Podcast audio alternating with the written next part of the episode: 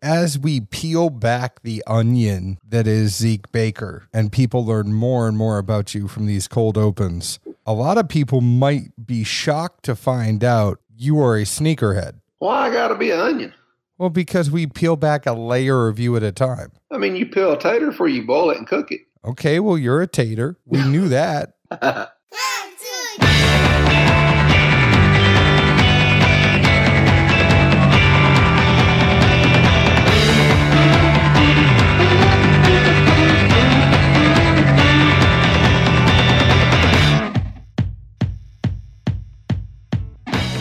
Hello, everyone. My name is John Edwards, and with me, as always, is Zeke Baker, and together we make the Dads Drinking Bourbon. Wherever you are, whatever time it is, thank you for making us a part of your day. And Zeke, I would have kept going with that cold open, but it was just too good to stop with your tater, but you got some Yeezys this week. People might be very interested to know that you might be in old Georgia ball shorts and a T-shirt with stains on it, but you got Yeezys on your feet. Explain yourself. I mean, we all have our priorities. I mean, as a fat guy, I'll be the first to tell you the way that I show style is by shoes and watches. Because most of the time when I go to the store and I find a shirt that fits, I'm like, all right, well, how many different colors of that same shirt do you have? Whoa. Let's rewind about 10 or so seconds. Are you seriously telling me that you think the shoes you wear when you go out are stylish? I'm not saying they're the most stylish in the world, but I keep it clean and classy. I think I have a conservative look. I mean, them damn lumberjack-looking boot things. What's wrong with those? They look like a lumberjack. And what's wrong with that? You have a problem against lumberjacks? I mean, I don't think any of them were ever known for their sense of fashion. I'm a lumberjack, and I'm okay. Okay, I will agree with. Stylish? I sleep all night. And during the day, I go to CaskCartel.com because they are changing the way that you think of alcohol delivery to your house. They are like the Amazon of the spirits industry. You can go on there. They hook you up with merchants that will send stuff directly to your door, whether or not it is whiskey, bourbon, scotch, Irish whiskey, tequila, gin, rum, whatever it is. Go to CaskCartel.com. They will send it directly to you. It is totally convenient. You don't have to do much. You just have to go to the website and get it sent to you. So that is why daily drinkers will be on par with what you get in the store. But any allocated stuff, you just have to click a couple buttons and get it sent to you. Obviously, that is going to cost a lot more than it would if you were to wait in a raffle, know a store owner, whatever it is, to get MSRP. It's going to be a little bit more because of the convenience play.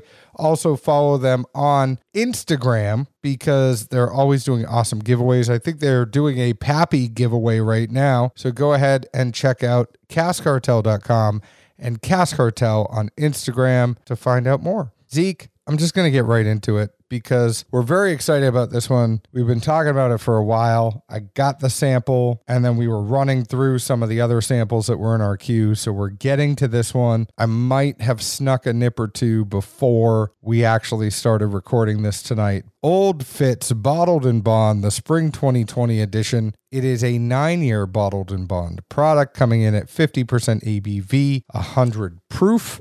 It was distilled in March of 2011. It is the 5th release in the series. Obviously, this follows all of the Bottled and Bond requirements, one distiller and one distilling season, blah, blah, blah, yada, yada, yada. Really covering your bases tonight, Edwards. I know. I'm like trying so hard to be animated tonight that I apologize. Trying to bring you up. You seem a little down, big dog. For once, not even joking, like literally no days off. Work's been hell so far this week, and it's not slowing down anytime soon. There was something funny that happened in the chat today, and I mean, it took Zeke literally 6 hours to respond. That's how busy he was at work today. I mean, you know, if I'm missing a chance to troll, I'm actually I'm busy. Is it because you had to get flu shots? What was it? Just busy this time of year, man. Shit, whatever. Can you give me a flu shot? I mean, if you come in the store. You can't, like, just take one home for me and let's do it sometime? No. Oh. Well, if you're not going to make it convenient for me, I'm not going to drive all the way over to your store. Oh, I didn't think you were. I'll just go see a different pharmacist at this point. Fair enough. Thanks for nothing. What did you think about this whiskey, Zeke? Let's see. I've actually had this a couple of times as well on the side, one or two bottle shares or places I've been had it. And, you know, someone's like, oh, you got to try this. You got to try this. I just took a little nip. And honestly, I didn't dissect or go too deep in on it. Just kind of thought it reminded me of some of the other ones and was a flash taste. And I said, could be better than some of the previous ones. I don't know. You know, kind of kept moving. So I tried to give this one that's, due diligence, give it a little more attention. Kick back on the sofa with it and just see where the notes went. Nose-wise, man, I really got a lot off this, especially the first couple of, draws, so to speak. Immediate rush of cinnamon, and then it kind of really danced all over after that. I got some pecan, some red apple, rye toast.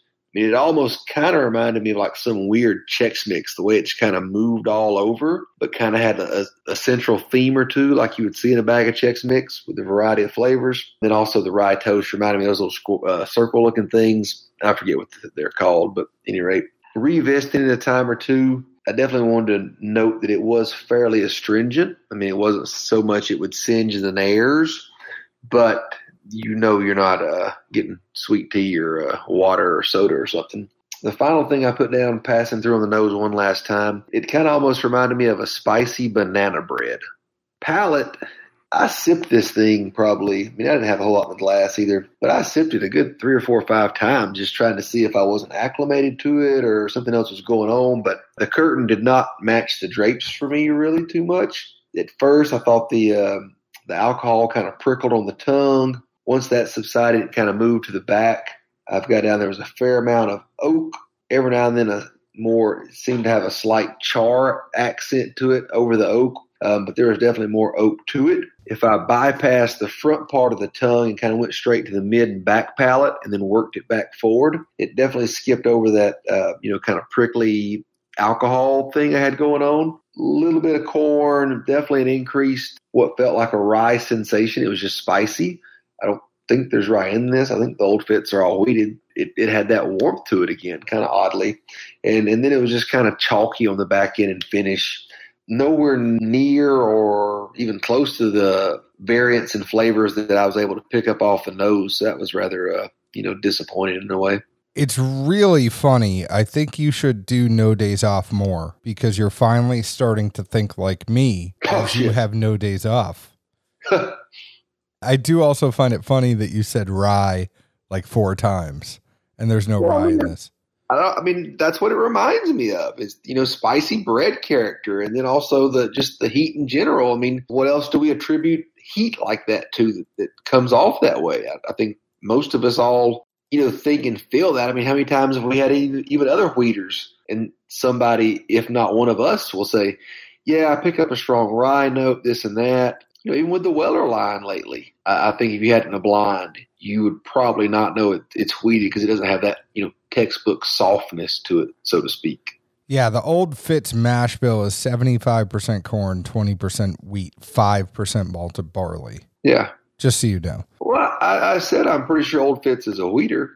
It is. Yeah, 100%. The original stuff was, so I assume they followed that model. It's actually been around since the 1800s, but eventually found its way to Stitzel-Weller, Julian van Winkle, switched it over to a wheated whiskey, and there you go, or wheated bourbon. So the nose, I said, was soft. It was very soft on the beginning, delicate almost. Here's the uncanny thing. Cinnamon, toasted wheat bread, honey, caramel, red delicious apple, slight astringency. It's pretty weird for us to be that similar. Did you finally trim your nose hairs? Maybe. I don't know. Taste. Surprised at how much oak and char hits you right on the front. The front of the palate for me was just heavy oak, char. Leather, vanilla, and butterscotch hit mid-palate, but the finish is a dry oak, leather, chocolate that linger. I mean, I feel like that mid-palate, too, I'm just going to guess You probably had to work a little bit to find those notes. They weren't overly prevalent. No, you had to do it on like the 3rd, 4th, and 5th sip. It wasn't something I got on the 1st and 2nd sip. I mean, it's not the first time, it won't be the last that, we've had a nose that just seemed well-rounded, very inviting, very pleasant, in most aspects. And then it hits the tongue like, did somebody switch my glass out? Nobody told me. But this is what I will say about Old Fitz, and the thing that I like about this whole series that they do. Everything pretty much follows like $10 per year per bottle. So if it's a 15-year, it's 150. If it's a 9-year, it's 90. It's a very easy to understand scale. It's the old Willett model. Yeah, 100%. But then if you think about what you're getting, there's going to be people that love oak. There's going to be people that love just having an Old Fitz and they're taters like yourself or myself.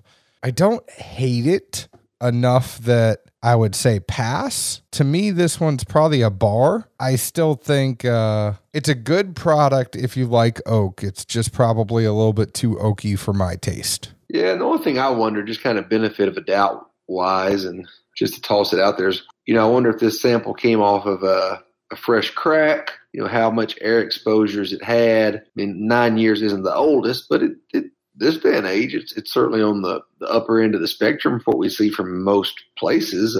You know, I just wonder if some airtime either in the bottle or glass would, you know, facilitate some of that, you know, oak sliding back and, you know, revealing flavors that match that nose a little more. Because that nose was good, I thought. I really liked it a lot. I really did love the nose. I'm not sure if the taste is ever going to kind of get all the way over to that nose. I'm sure it would soften a little bit, but I kept the sample bottle open before I poured yours. I always try to let our samples air out a little bit so we're not doing a first crack. I've had it open sitting on the table here for about an hour. It's not moving a whole heck of a lot. So much for that benefit of a doubt. But I would just say that I still give them credit. I don't want to hate on this whiskey. I still love what they're doing with the whole series. I think there's been some of the Old Fitz Bottled and Bonds I've liked more than this one, but by no means would I be like, this is a bad pour. No, I just think it just doesn't carry or exude enough flavor. I think that's a lot of these, but I mean, I think most people seem to find that, you know, in the wheated mash bill that comes out of Heaven Hill. Sure, we all love the more traditional corn, rye, barley mash, but as far as the wheated, I wonder how many people really know that Old Fitz or Larceny or wheaters, especially considering, you know, wheated bourbon, a.k.a. Weller, is, you know, tits out everywhere. Everybody wants it. I just want to hear you say wheater again. Wheater. Cool Whip. I don't want you doing those kind of thoughts about me. Hey, Peter. But you know what I mean, though? Like, I mean, for the wheated craze to be out there, somehow it just, I don't know. There's just something doesn't line up between the grains, how it comes together, the barrels, somewhere it's just missing. I think wheaters are tougher, but there are a whole lot of Larceny loyalists out there that think Larceny is an amazing bottle to go pick up at 20-something bucks for a $7.50 for a wheated bourbon. I mean, that most recent barrel proof we had, easily the best Larceny pour I've had, easily. Oh, it was really good. That most recent batch they sent us back in the, you know, the early summer. You mean this one? I figured you kept the bottle. Jesus, shit. You got a bottle of it. No, I got the media sample bottle, the little white stickered plastic bottle. Oh, I gave you a bottle of the ECBP instead. Yep. And I kept the media sample of that one. See, I do try to make it fair. But no, this is great. I just took a sip of this to 122.2 proof. I really like that Larceny barrel proof. Or, you know, that could be an issue too. You know, if you 122 versus 100, I mean, I think most of us would agree the first thing to go when you start putting, you know, water in there is you're going to sacrifice the front end as far as, at least to me, the sugars, the fruits, the floral aromatics, and see, you know, what's left over is going to be, you know, your oak and tannin and kind of leather or whatever else you pick up on that back end presence. I don't know. I really want to love this more. It just has that oak that gets me. And I think you and I probably like sweeter a little bit more than the drier, oakier, leathery type pour. Yeah, for sure. Anyways, if that's your jam though, this is a very, very affordable allocated product that is made well. I mean, I could tell it was distilled well. It just has some stuff that we don't always go for. Anything you want to close out with? Where are you on this? Surprisingly enough, you and I are pretty much same page on this. again, if you're into the oakier side of the bourbon coin, this is definitely right up your alley. The char is minimal. It pervades the oak well. That's just, at least tonight, for sure not me and old John Boy's jam too much. Go ahead and get your own Dad's Drinking Bourbon official Glencairn by going to premiumbarproducts.com. You can also get awesome laser-etched glassware as well. Bar tools like shakers, spoons, whatever it is you need. Premiumbarproducts.com has it. If you are a bourbon group or you are a distillery or you're a store and you want more of a wholesale pricing, you want to buy a whole bunch, cases of 72, you want the Kenzie dram, you want a wee Glencairn, you want the perfect dram, reach out to me. I will get you in touch with Janie and Carson and Vicky and the good folks over at Premium Bar Products. Now, this stuff isn't like the stuff that's going to come off in the dishwasher. This is actually deep laser etched stuff. I also hand wash all my glasses, so even though I say it can go through a dishwasher, I wouldn't do it myself. I don't know about you. Zeke, do you put yours in the dishwasher? Hot water only. Yep, that's where I'm at. I'm just always leery of some kind of soaps, residues, something being in there. Hot water kills a lot. So does bleach. You put bleach in your glasses? No, I'm just saying it kills a lot. Oh, it does. It does, but I'm not saying you should drink it. Oh, no way. So go to premiumbarproducts.com, see for yourself. You can find Zeke and I on Facebook at Dad's Drinking Bourbon, Twitter at Bourbon Dads, Instagram at Dad's Drinking Bourbon. Find us wherever you download your podcast. Chances are you already have because you're listening to us right now. Leave us an open and honest review, just like we leave open and honest reviews about the whiskey we drink. Zeke, where else can the folks find us? Good old Music City, USA, holding it down. Cheers. Ciao.